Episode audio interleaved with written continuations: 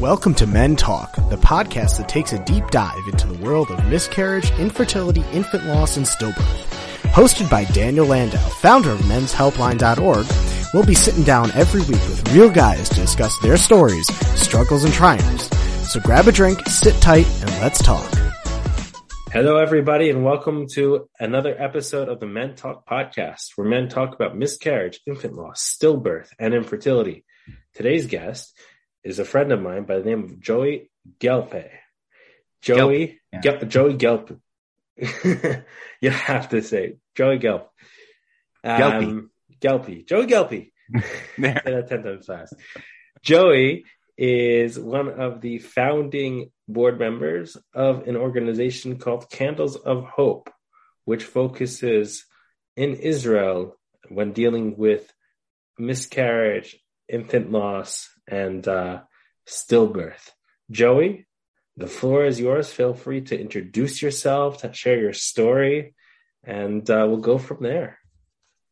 Okay, great. Thank you, uh, Daniel. Um, I really appreciate getting the chance to to talk about this. Um, I guess it's sort of uh, ironic that we're sort of quiet all the time as men, and then suddenly we want to talk. Um, so my story um, is that um, my um, well, we had we have um, we had one daughter um, who was two and a half years old at the time um, that we uh, lost our second child during pregnancy. Um, so when uh, when uh, my partner was pregnant with our second child, um, it was about um, 20 weeks in. We had uh, the like the late scan, like the second full uh, full um, um, sonogram, I guess it's called. I'm not sure in English. Um, and um, and everything was pretty much okay. One issue was that there was a hyper echogenic um, uh, hyperechogenic intestines. Anyway, it's not a problem in itself. It's basically something that can that can indicate other issues. Um, the um, the doctor who was doing who was doing the tests, he, he kind of took a better look at various things, and everything seemed okay. And he said that we need to get checked. Basically, it can be an infection, it can be a virus, it can be all kinds of genetic issues. We went to go get genetic testing. We had um, my partner had other other blood tests. Um, nothing indicated a further problem. Um, they recommended that we do um, a um, Shafir. Um, Amniocentesis. thank you, amniocentesis. Um, and, uh, and because we were at a certain point in the pregnancy, I think it was like 22, 23 weeks, they, they said that we have to wait till it's 32 weeks, um, in order to do it.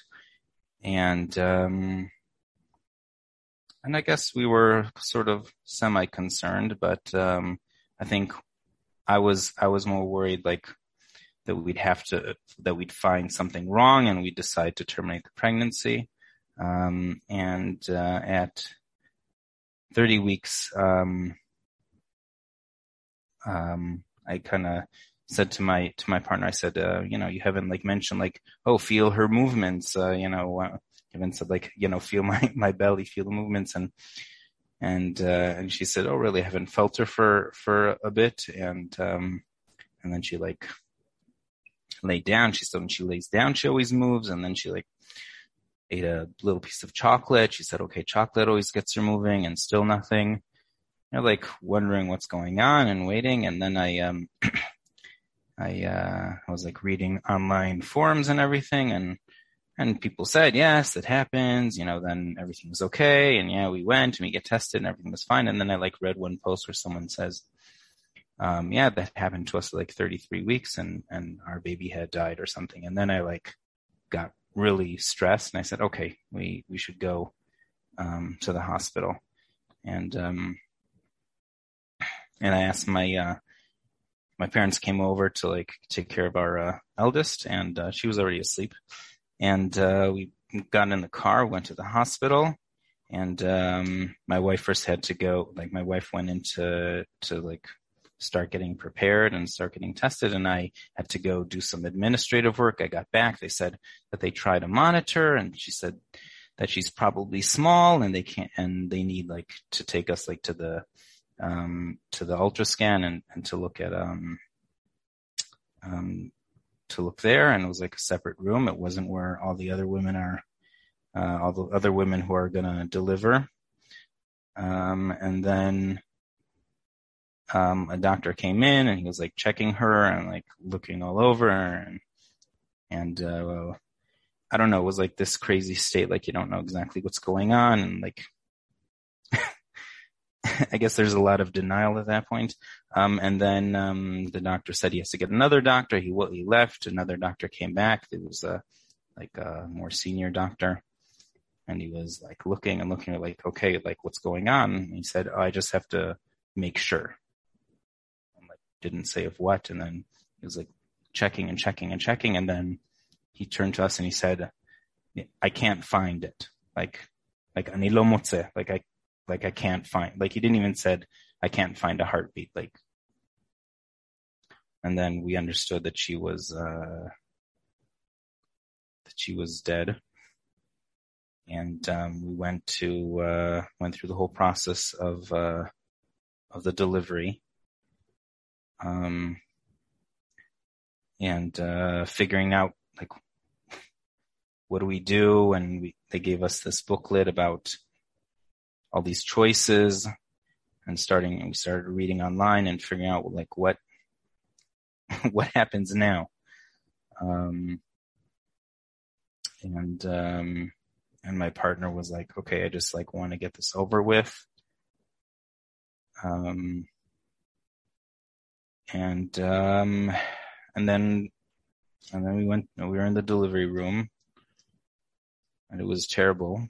And, uh, and we decided to, uh, to see our baby and, uh, she was born and it was 30 weeks. So she was small, but pretty much a regular baby and um, the midwife wrapped her up for us and in a like a blanket and gave her to us and we spent some time with her and kind of uh, said our I don't know said our goodbyes. I don't know what uh, we listened to a song and uh, had our like our own little goodbye ceremony. We, we decided not to participate in the um, in her burial. Um, there's all these decisions you have to make about whether you want to participate in the burial or not, uh, or if you just want to take her and do a private burial. Um, but we did want to do uh, a um, a um, like um, post what's it called? Um,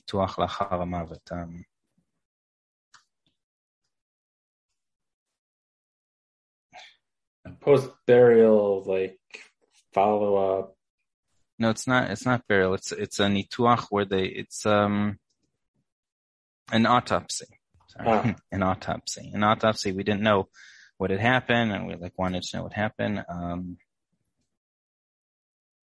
and there were all kind of extra terrible things. I won't get into everything. Um, but uh, also we knew that if we asked for an autopsy, it takes a long, a lot of time, and and they will eventually um, and if you want to change your mind about the barrel, you can change your mind because it takes them like months to to get to the autopsy. We um, and then um, my partner was very like it was it was really tough. She had a lot of bleeding. We had to, I mean, they they took our baby. I mean, we said our goodbyes. We said they could take her away. She went. They took our our baby, you know, her body away. We went then they had to deal with her bleeding and, and, um, and the following days were also hard physically. She had to get like a blood, like a blood transfusion and, um, um, besides obviously being, um, in a lot of mourning and grief. And, uh, and you know, it's, that's, I mean, that's just the beginning. Um, then there's going back to work, talking to people, telling family, telling friends, not telling people. dealing with the bureaucracy afterwards. Um, later on, we decided that we wanted to bury her. And then we found out that the hospital had made a mistake. They didn't do the autopsy and they had buried her already. And, um, and that was like another whole nother like punch to the stomach. Um, we like went, like we didn't know what happened. Like we called them and, and they said like, oh, uh, she's been released already. Like, this, like the, and then we went into the hospital and like went to the delivery room. It's two weeks after our birth. We went to the delivery room. We like stood there in the middle of the delivery room asking like, what's going on? Where is she? What happened? Um, eventually we talked to the head nurse there. She explained what happened and she was like, she apologized and, um, yeah, and then I mean, there was just I went to back to work about a week later, um, and um, my partner was she had her uh, her maternity leave. She ended it a bit early, but that was like two months she did. And uh, she spoke. I mean, she's she's a therapist. She spoke to a lot of her colleagues, her friends, she like just told them the whole story from the beginning to the end, each time crying and everything, and everyone listened. And um, my family was pretty supportive, and um, kind of didn't reach out so much to my friends to tell them. Um, and I went back to work, and some people like told me they're sorry. Some people didn't. Some people like had these totally insensitive things like after a week or so that like you know if you're depressed you can either fall into it or get over it um you know you, you know just try again and um and I was in a really like it was really bad for me. I had I went I went back to I went back to my therapist and uh, there were no support groups for men. I was looking for support groups for men, uh, resources for men online. The largest, most active support group um, and Facebook was only for women. Um, there was one which is like for men and for women, but it wasn't very active. Um, yeah, and for like half a year, I was like totally I mean, you know, I don't know, I was totally grieving. And I felt like if I let go of the pain, you know, like I let go of her memory, of, uh, of my, Mai's memory, we gave her a name, Mai. And, um, and after a while, like my partner said, you know, you're never gonna forget her. Like she'll always be with us. and and uh, and I sat down and like I wrote a long Facebook post. I wrote all these things. I, I I posted it, and it was sort of like just writing and getting it out was was helpful to me. Um, and since then, it's it's been. I mean, I st- it's still something that's important for me. I got like a a tattoo that reminds me of her, and um, I always said like, oh, I, I get a tattoo, but there's nothing I'd want to have on my body for the rest of my life. And then suddenly there was. Um, and um, still there were no support groups and i eventually um, i found like i was contacted by um, malka nukrian who runs support groups for women at uh, at hadassah hospital in jerusalem and she said that there's this um, group of people that are trying to organize a, a, new nonprofit that will like deal with support for stillbirths and everything. And so that's how I got into Candle of Hope. And we met and we thought about it and we talked about it and we came up with a name and our mission. And I mean, most of it they had put together already. Elisa Rappaport and her mother, um, who's since passed away, uh, Rebecca. And we've been trying to do meaningful things for people who have suffered um, pregnancy loss or um, stillbirth or, or early uh, infant death. Like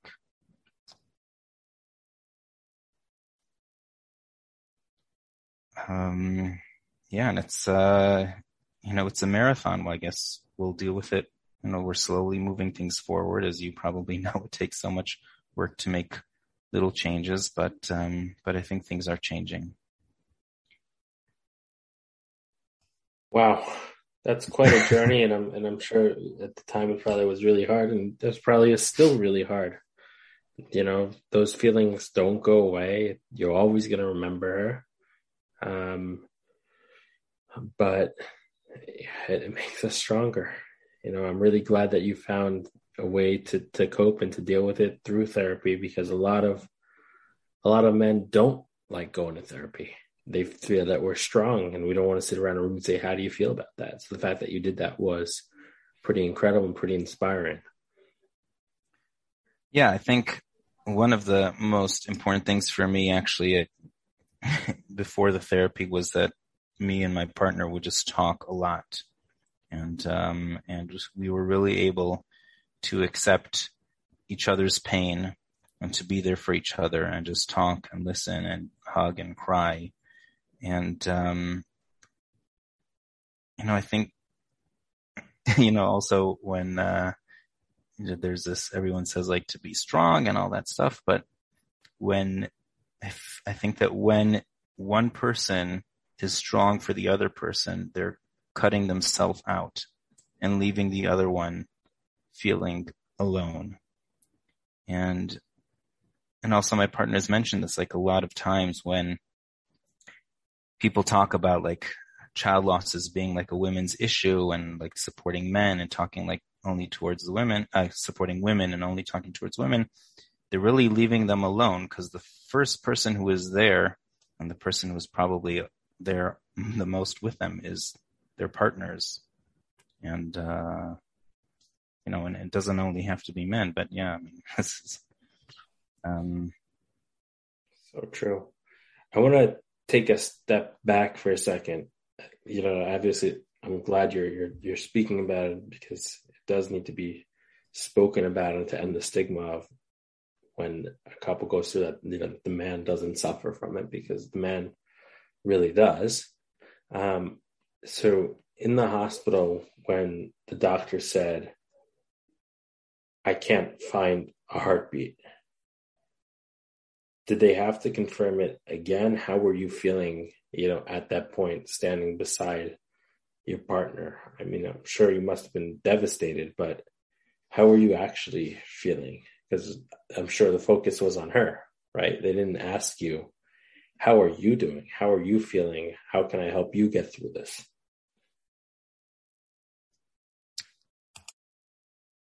Yeah, so I mean, at the time it was most like just me and my partner were just like crying together um, and holding each other. So I think that again, that was like the most important part. Um, in that moment, it's, I mean, it's total shock. And the midwife who was with us at the at the time was actually another one who like has these, runs these um, support groups for women. She started telling her that she has the support groups and so yeah, so the focus was was uh, somewhat on her.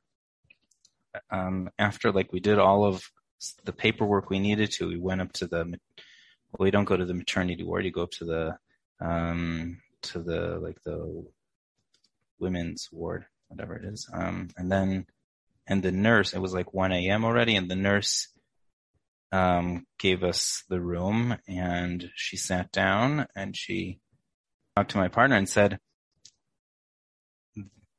said, "How are you?" You know, and she talked a bit. and she turned around. She turned to me, looked at me, and said, How are you? And that was something I, I remember, and it was, I wouldn't say unique, that was the only time, but it was definitely out of character of the way people, um, people say, How is she? How's she doing? You're also the one who goes around telling people you're like walking around, you know, you go outside, you have to go to the supermarket, you meet someone and you don't want them to know like you don't want them to like walk up to her and say, "Oh, Mazal Tov, you had a baby," because she doesn't have a tummy anymore. So you say, you know, tell everyone so they know. so they, you know, you're always you're talking about her also. You're not saying like, "This is what happened to me."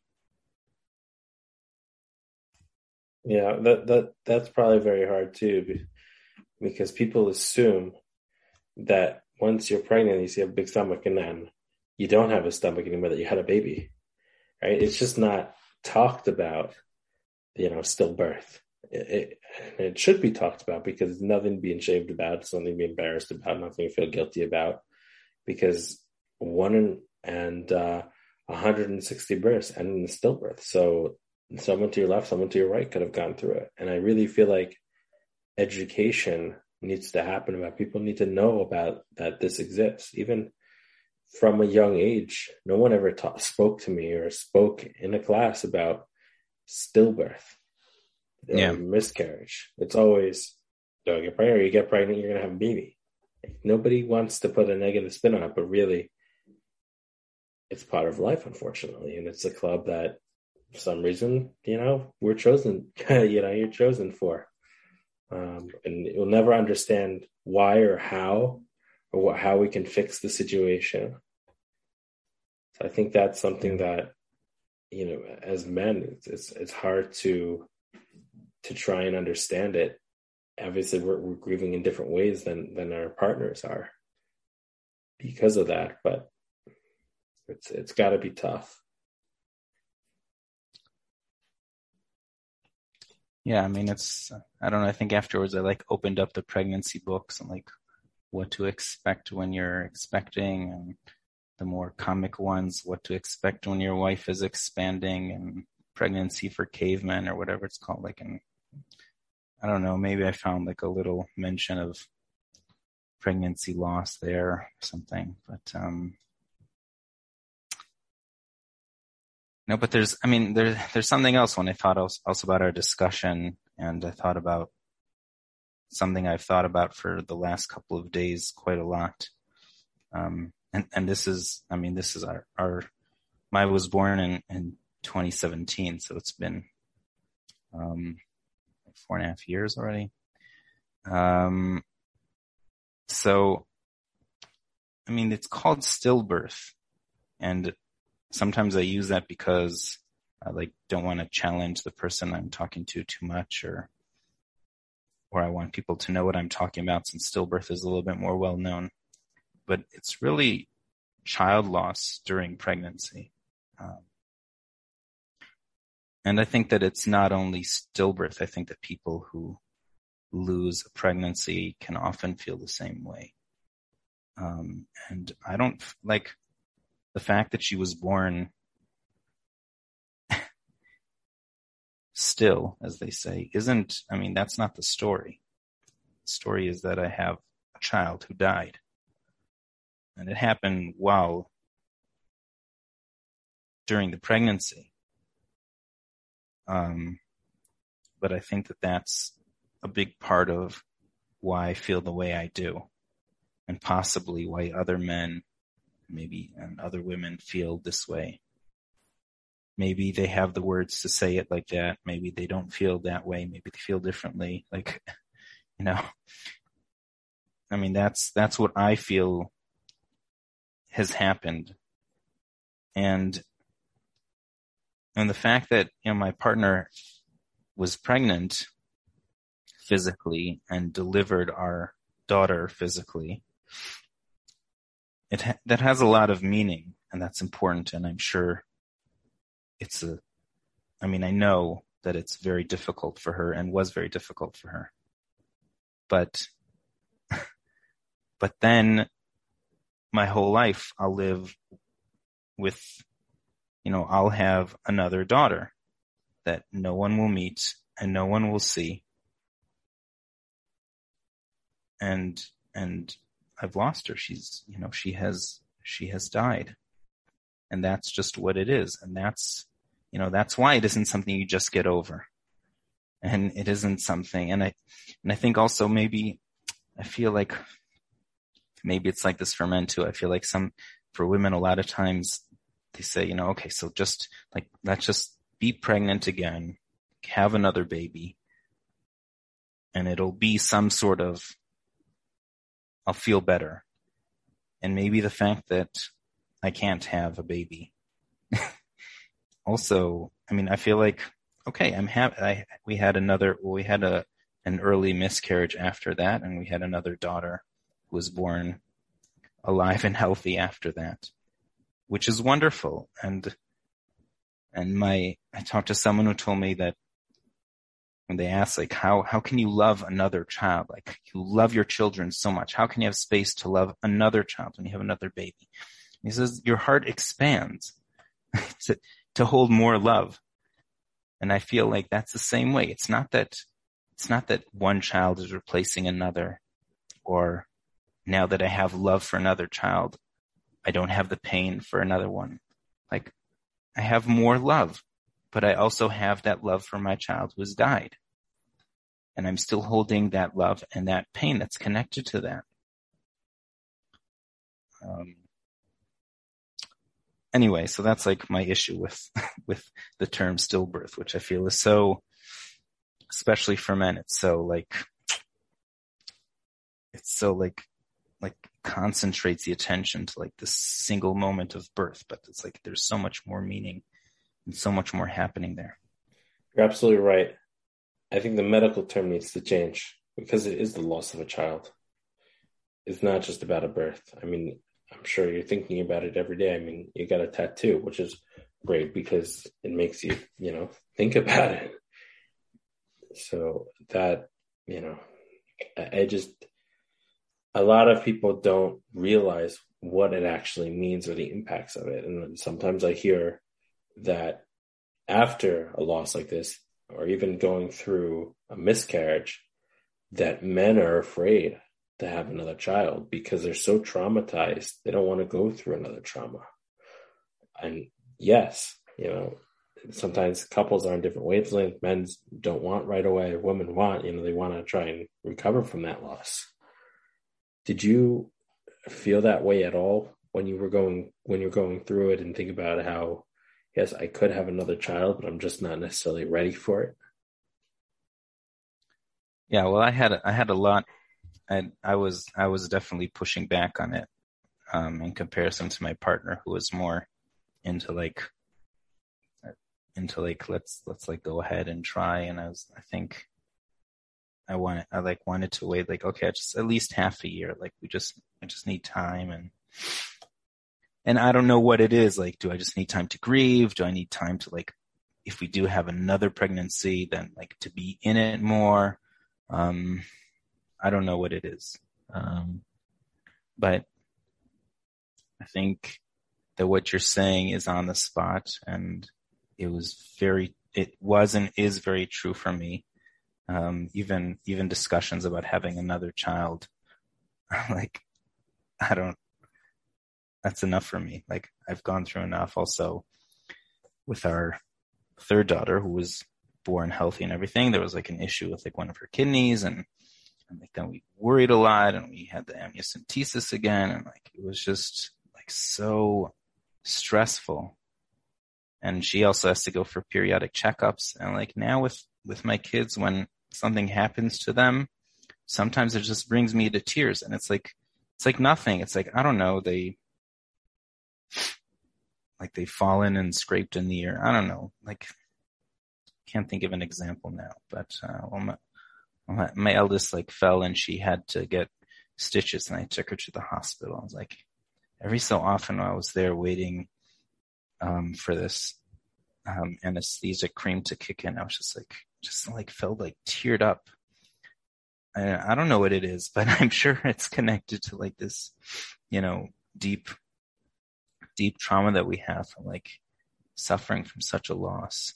Um, and it's like ingrained, like even if it isn't in our conscious, um, and it's definitely true regarding pregnancy. It's very, the pregnancies were very, um, one ended quickly after that, but, um, the second one, like there was so much, so much anxiety.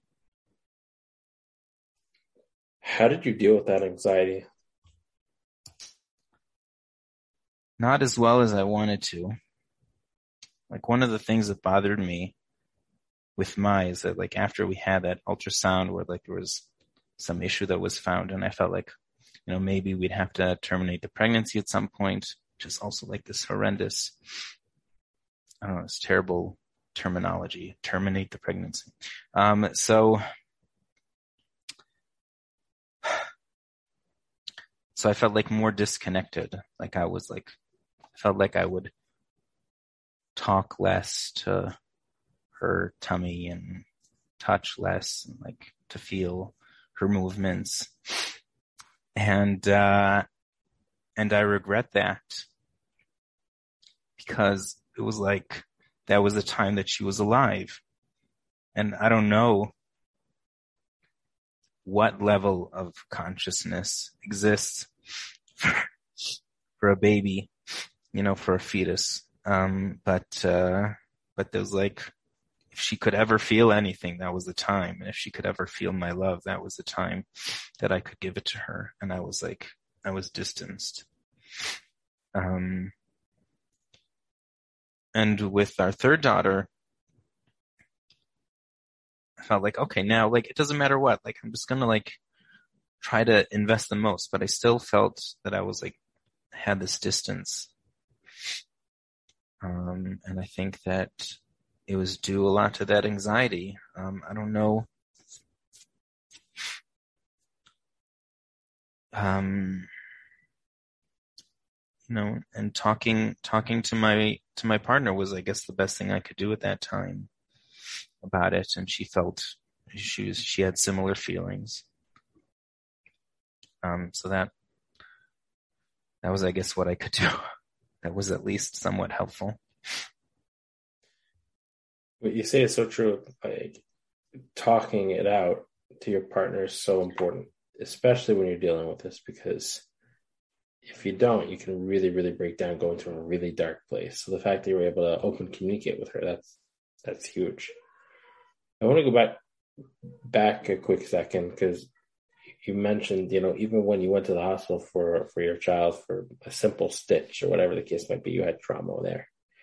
Do you find that switching hospitals might help because you suffered a trauma in one hospital where you had the loss of a child and try and somewhat disconnect from that hospital and go someplace else? Or did you go back to the same hospital even though it was in a different ward? Well, well actually, our, our, our third daughter was born at the same hospital. All our daughters were born at the same hospital. we went back um, because we liked the hospital. And despite some some things that should not have happened and happened there, related to the stillbirth, um, and to the birth itself and what happened afterwards, um, we still thought that, that was a good place um, for birth, and that was the most important thing for us. That was like that. If something happens, and our daughter needs help, um, and also kind of we felt they owed us. I don't know. I guess it's sort of bad to say, but like you know, they messed up and like this is their chance to like give us better treatment and like make sure that things are better. Um, I don't know. For the stitches, it was a different hospital just because it's closer. Um, but uh, no, I like I don't feel I don't feel like we we evade that hospital, and I don't personally I don't like evading triggers as people like to call them. Um, I feel that it's something that you can choose not to take head on and you don't take head on all the time. And I'm sure that I talk the talk more than I walk the walk, but, um, and sometimes I do evade and, um, but I think that like it can be very helpful to just deal with it, um, which is not always possible. I don't know. I mean, I've also felt the need, so I guess it could be different for a lot of men who don't feel the need. Like they may feel that they're afraid or they want to stay away, um, and that's, I mean, that's okay, and that's I, I think that's fine. You think you would have dealt with it a little bit differently now, you know, looking back on, on what happened and and the loss, knowing what you know now? What do you mean by dealt with it differently? In time of crisis, that you know you're sitting in that hospital, you're saying, okay, now there's no heartbeat. Here's the book of options of what what to do, what to choose. Right? You're not necessarily thinking through what's the best option. How are you going to deal with this best? You're kind of in crisis mode of how are we going to try and solve this issue, how we can get through it fast, and what's going to be the right decision.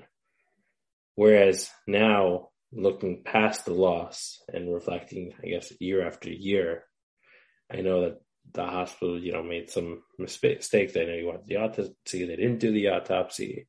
Like, would you still have made the same choices? Would say, you know, do the autopsy. You were going to do a little small burial. Would you have let the hospital just do what the hospital's got to do?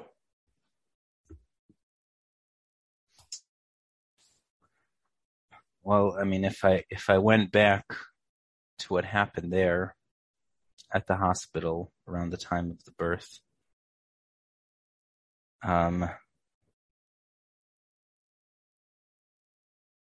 I mean, the only the only thing that I do differently, I think, is spend more time with with my daughter, with her body, whatever you want to call it, um, because it would be more meaningful for me. Um, some people take their baby home. Some people wash them, put clothes on them. And I think like we're so, first of all, we're so like disconnected from like death and like stay away. And there's, there are issues. There's in issues in Judaism, issues in other religions, from what I understand with the dead body. But like personally, and also based on my belief system, which is, which is a little bit more secular. Um, like, and I've read about like books about like how people treat death and different cultures and they treat it so differently. Like it would just be so, I, that's what I feel like today. I don't know if that's true, but I feel like it would have been so much meaning, more meaningful for me if I took that time. Like this was, you know, talk about the pregnancy and I talk about my regrets during the pregnancy. And then after she was born, this was like my only time to like create some sort of lasting memory for me with her or some form of her. And that's the most meaningful thing to me. Which, which is also, I mean, I would also want to be at her burial, but uh, that's, I don't know, some things just happen as I've learned. Some things just happen that are out of our control. What advice would you give to other couples, other men who have gone through this, experiencing the loss of a child, or what we call medical term, stillbirth? Um, I don't know. I don't believe that there's anything that I can say um, that will make someone feel better. I don't feel, I don't think that there's a need for someone to feel better. I think it's fine to feel whatever, whatever you're feeling. Um, I think it's the advice would be to accept yourself, accept what your spouse is going through.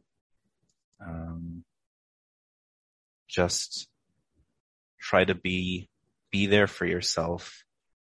Be gentle, be accepting, if you're angry, be angry. If you're sad, be sad. If you feel a lack of emotions and apathy, than just be apathetic. Um,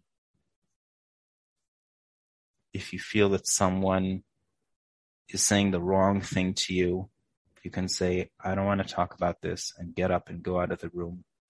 If you feel that someone is saying the right thing to you, then grab on with both hands and both feet and just, just spill it out and say what you want to say and hug and cry and do whatever you feel is right.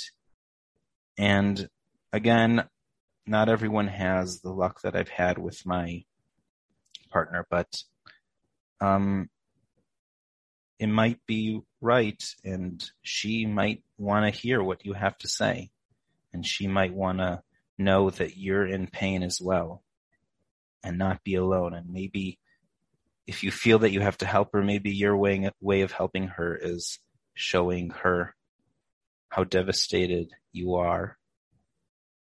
So, you know, don't be afraid. I mean, not don't be afraid. If you're afraid, that's okay also, but you can take the chance. If you, if you feel up to it, you can take the chance and try talking about it. Maybe, maybe it'll be the right thing to do at that time, um, for you, for her. Um, yeah, I guess that's just be, just be accepting and gentle with yourself. That's really wise words to be gentle and accepting of yourself. It's challenging, it's not easy, but it's probably one of the one of the best ways to do it because if you're too hard on yourself, you can go into a dark, dark place.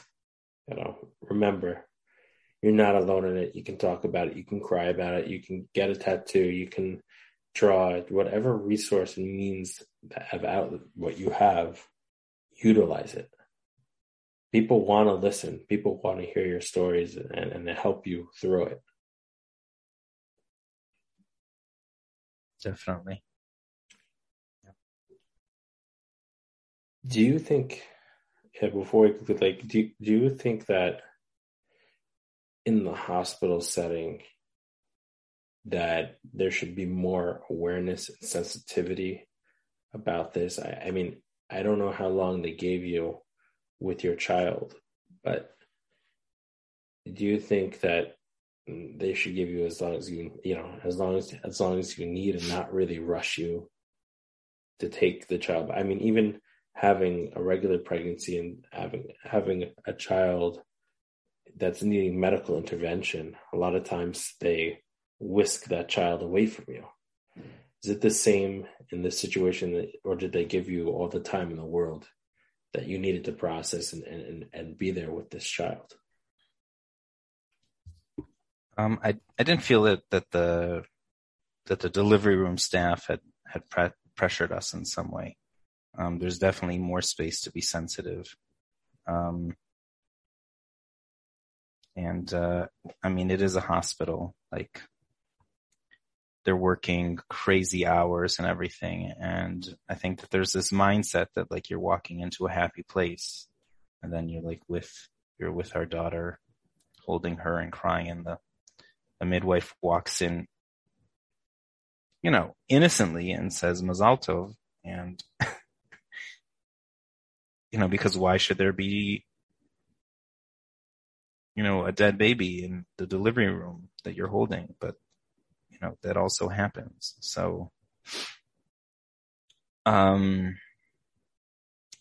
so I didn't, we didn't feel pressure to like, just like give her up, but, um, but there definitely is a lot to, to improve about like how, how to handle everything and like to give extra sensitivity, which I hope, which I, you know, I don't know. I know it's asking a lot. There, the staff is going through a lot, but and they're also suffering from this as well. But um, the truth is, I'm sure it, it affects them just as much as it affects us. You know, we're all human beings. You know, yeah. walk in that situation. It's it's not an easy thing. Do you think the hospital should make a separation? Not that you go into birth thinking, you know, you're going to lose a child, but one of the biggest triggers for me is walking into the hospital and there's the woman's emergency room where someone could be suffering a miscarriage or going through a loss. And then right next door to it, there's a delivery room. Do you think there should be separations in the unit to have specific areas if, you know, unfortunately there's, you know, no heartbeat and you're going to have to deliver and a separate area for, let's say, just a regular miscarriage and then like completely on the other side or at a completely different floor regular delivery, so to speak. Well, yes, in an ideal word, yes. Um, I understand that there are economic um, constraints, but uh, but more, definitely more. There should be more distance, and and I mean, some hospitals try. Also, the hospital that our delivery was in, like it was the room at the end of the hallway, so it's like as distance as possible. Um, but yeah, I mean, if if there, it would be, it would obviously be much more, much more helpful and much more meaningful. Like not to go, not to like listen to like the joyous crying babies while you're going through your miscarriage or or stillbirth. Yeah, I think that's something that needs to be worked on and sensitivity training for the midwives not to walk in and say, Mazal Tov, congratulations, you just had a baby. Like they should be prepped beforehand and know what's going on in each of the rooms because it's not always, you know, it's right. painful. I mean, I just can't, I can't imagine hearing that. I'd just be like, come on, are you kidding me? Really? like, yeah. no, we just said to her, she's dead. it was terrible. It was like, sorry, I don't know if this is too hardcore for the podcast, but this is no, I mean, no, it's what it was. This yeah, is, this is real emotions. this is this is what people want to hear. It, you know, we were crying, so it was like, and then she like came up and she was like trying to like be nice to us, and then eventually I said we'd like to be alone, and